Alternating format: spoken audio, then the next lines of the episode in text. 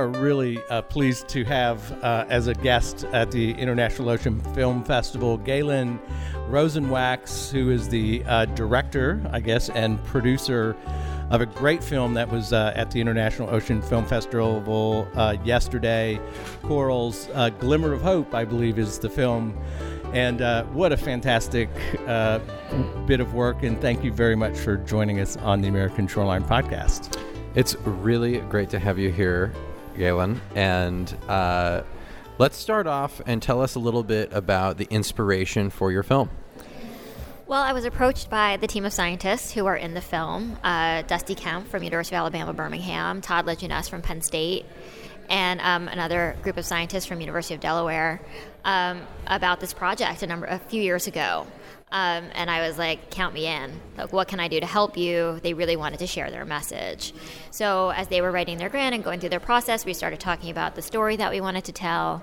And it sort of came together in a big way um, to make this short film highlighting their work, which is a positive climate change story, you know. It really is. I mean, that's one of the things, Peter, that struck me was the tone of this story. I mean, we have all seen, I think every member of our audience has seen a uh, footage of a bleached out coral reef and just the the havoc that has been uh, done to reefs around the world.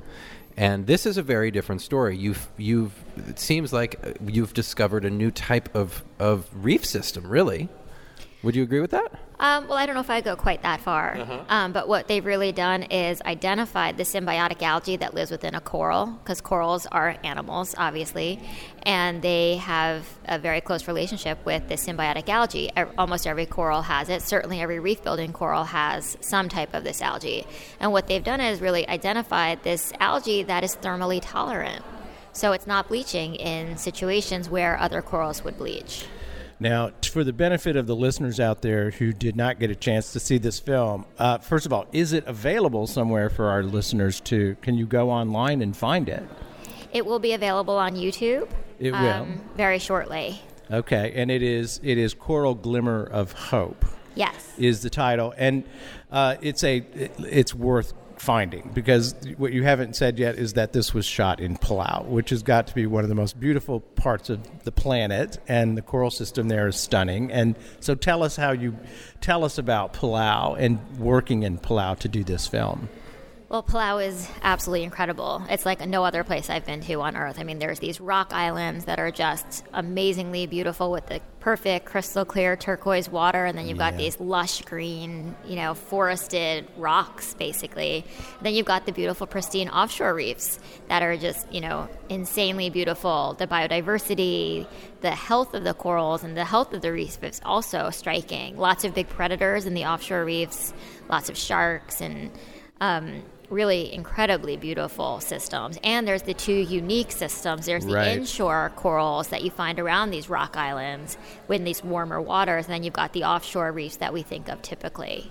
And that difference, the habitat difference with the shallow, hotter reefs and the deeper uh, reefs, but are similar in species, is really what this. I mean, this is you are a scientist first of all. I think the listeners should know you have your master's in marine biology uh, from the Great School of Duke University uh, and have been a practicing marine biologist. So, as a filmmaker and a biologist, I think that what I loved about the film was it really did tell the story of what the scientific investigation was, and I could track the experimental uh, approach that they used. It was very, very well done. But as a scientist, um, what was it like for you to, as a film to be behind the camera as opposed to over with the petri dishes and all of the stuff where they you know doing the stuff. Yeah well first thank you. I'm glad that you enjoyed the film. I'm glad that it came through that way. Um, certainly as a scientist i think telling these stories of really complicated and complex science um, is really fun for me to sort of bring to a level that everybody can understand. Yeah. So we're taking these questions and this sophisticated science and really boiling it down to what are we really asking at the end of the day and what are we want to say. And a little bit about experimental design, I think, is always great. I also really seek to inspire kids, and I want people and kids to know about what fieldwork is. So, not just about um, telling about the science, but I certainly want to inspire people to want to do science and show that it's cool, show we go to really neat places, show we can ask really complicated questions and answer them in you know, Yeah. really interesting ways. it came across 100% successfully, I thought, and the result of it, and I think what what is the basis of the hope in the film was the discovery of these very heat tolerant uh, symbiotic al- algae that live in these corals. So, in other words, it as the temperatures rise, you guys were able to identify species of coral and of of the symbiotic algae that are resistant to temperature changes a little bit, and perhaps these algae can these resident algae can uh, move into other species or in other habitats. Was that sort of what I gathered? Well, I think that the hope is that um, these t- algae may eventually go offshore if the temperatures offshore rise significantly. Right. But right now, we don't know that that's going to happen. We certainly don't know that there's a silver bullet, but understanding the molecular mechanism by which these relationship, Yeah. the symbiosis works, is really the bottom line to this research, and seeing then how it can be applied. But certainly, I think the exciting part is. For me, knowing that these incredibly diverse inshore environments will most likely survive with warmer and warmer waters, um, and we're seeing some of the same species across the inshore and offshore reefs, which is what is in their experiments. I think that's really cool. So your film did a number of things for me that I just think are awesome. So this scientific uh, realm of discovery, the the symbiotic symbiotic relationship between these uh, what algae um, and the coral, uh, the warmer, wa- all very fascinating. But it's an adventure film too. I mean. Uh, the, the way you shot this movie was beautiful. thank Um, you. the underwater photography was amazing. It's not easy to shoot underwater. Um, the the photography from the boat was really great. It's not easy to shoot on a boat. So tell us a little bit about the your film craft, making like telling this story as a scientist, but you're also making a film that needs to go down easy. You know, you're talking about symbiotic algae. I mean, you did it. It's beautiful. It's beautiful. I, when it's available on YouTube, everybody needs to go watch this. It's it's a beau- It's a pleasure to see. Well, thank you. Um, I certainly worked really hard to try to do exactly those things, so I really appreciate that. I think that at the end of the day, I'm an explorer at heart, and when I get to go to these amazing places, I want to bring back that beauty. I want to inspire people to know about these places.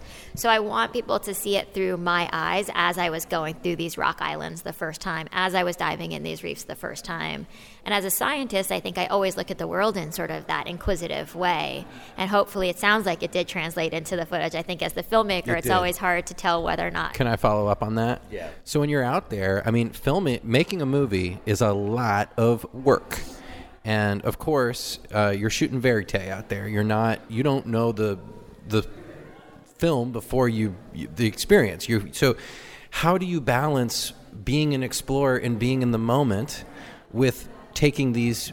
You know, getting the footage and uh, sitting the scientists down for interviews. How do you balance the time out? It's quite challenging, to be totally honest with you. And I think that, you know, I went into this thinking that I had a very clear storyboard, and basically I got there and it got completely thrown away. and that's what tends to happen with exploration and exploration. Interesting films. that you went in with one, though. I find that interesting. Well, I always have a shot list. I'm meticulously organized. I know what I want. Um, and I, certainly, I did fulfill quite a few of those shots that I knew I wanted, especially in like sort of the B-roll footage that I was shooting. You know, so the the you know the scenes through the islands, certain reef pictures. I certainly wanted pictures of clownfish and anemones and things like that. Are sort of like easy boxes to check off when you're in a place like Palau. But I think in terms of, you know, getting everything, you kind of just have to be everywhere that you can be. You know, I, I shot and did this entirely on my own, working with the scientists. So I was a one man team in the field. And I think that because of that, you know, you just kind of never turn off. You're kind of always just in the moment. You've got your video camera there. For certain shots, you're gonna I'm gonna set up a tripod so that you know I can capture it in a better way, or I'll be on a different side, and then certainly if we're all getting in the water it's challenging and try you know you don't want to inhibit the science either Right. and i think that was sort of the biggest challenge for You me You can't tell them, like, whoa, whoa, whoa, I got to swap out a battery, stop doing the science. Or do you? I mean, I, I try not to do that. I certainly think that sometimes it does have the to shot's happen. too good. You, You know, got, I gotta like- get that battery in there. like you have to you know you, sometimes you just need to like slow them down a bit because especially because they've been doing this work i came in sort of mid project so they were very much you know on a pace of getting the work done and i list, i just told them like listen we have to get these shots if we want to make the film that we need um, and they were very cooperative and amazing to work with in that way and so you know just certain things like letting me get in the water first so that i could like shoot them getting in the water Yeah. like little stock things like that that you know you want. And in terms of filming the science, fortunately, a lot of it was replicated enough so that you know I would shoot it from one angle and then we would do it again. Um, and not really changing what they were doing, certainly not staging anything at all, but just saying, okay, you're cut, you're you know making your tiles now, or you're doing this, or you're collecting, and then you're going to do it again tomorrow, and I'd like to shoot it this other way. So it's just a conversation to have with the scientists, and I think being a scientist, I sort of look at the science in a different way as well, um, and I can understand the challenges that they're facing, and so I don't want to inhibit it, but I also really want to make sure that it's shown in the way that they're doing it. totally. And and I wanted to, to reiterate. I think what well the, the question I have is, what do you think was the fundamental message, or what was the fundamental storyline that you were hoping to communicate to the general public um, in the in the film? I think that I was trying to sort of inspire a little bit of hope in this world of gloom and doom. Needed. We're only telling stories in general about the gloom and doom of climate change. We're saying all of these terrible things are going to happen. But in reality, if we think all of these terrible things are happening and the world is going, you know, to hell in a handbasket, then why would anybody care? Right. to do anything or change their lifestyle or change their habits or engage in any sort of conservation measures. Got it. So I wanted to tell a story where like there's actually good things happening, right? We know that like we're going to lose corals. We've certainly lost a lot of corals, but maybe we won't lose all of them. And now these mm-hmm. scientists are working really hard to understand this, and it's an amazing discovery of something that's not so crazy gloom and doom. It's certainly, Right. you know, not a silver bullet by any means, but it is definitely a positive story. Well, you know, it was it raises the other question that I had uh, as a as a person who's done an undergraduate degree and a graduate degree in science and was a practicing marine scientist and worked on projects and expeditions and research for years. Uh, there's a point where you go from being in that realm of scientific investigation into the world of communicating to the public and trying to help them understand something. Can you tell us about when that switch happened and how did that happen for you uh, personally and professionally?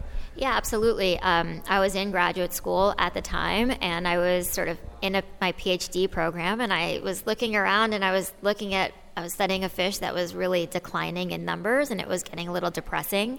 I was looking at all the scientists around me doing this incredible work, and it wasn't that my work wasn't, and it was great and inspiring. But I said, I want to have a bigger impact. And I've always loved to tell stories. I've always loved to write. I've always loved to be creative. So I wanted to sort of merge my passion for storytelling with my passion for conservation and having an impact. I was like, all these people can do all of this, but now I want to tell their stories. We're hearing all this gloom and doom. We're hearing all of these big questions in the media. People don't know the answers. So, what can I do to say, well, science is working really hard to understand this? And I want to tell you how. Yeah. Essential. I, I'm 100% for that. I It's kind of what we're doing with the American Shoreline Podcast Network.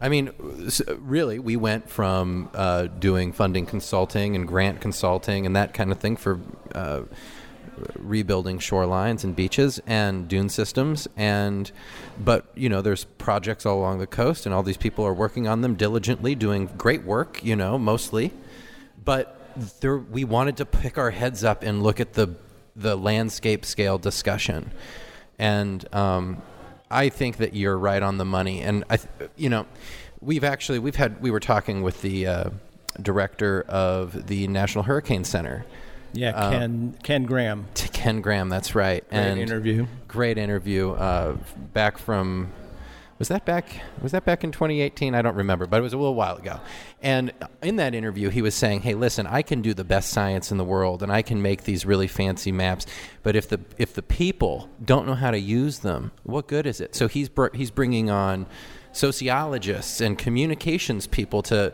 to help in this effort. And I think in in Yeah. many respects, what you're doing is being that communications uh, apparatus for the science that's going on.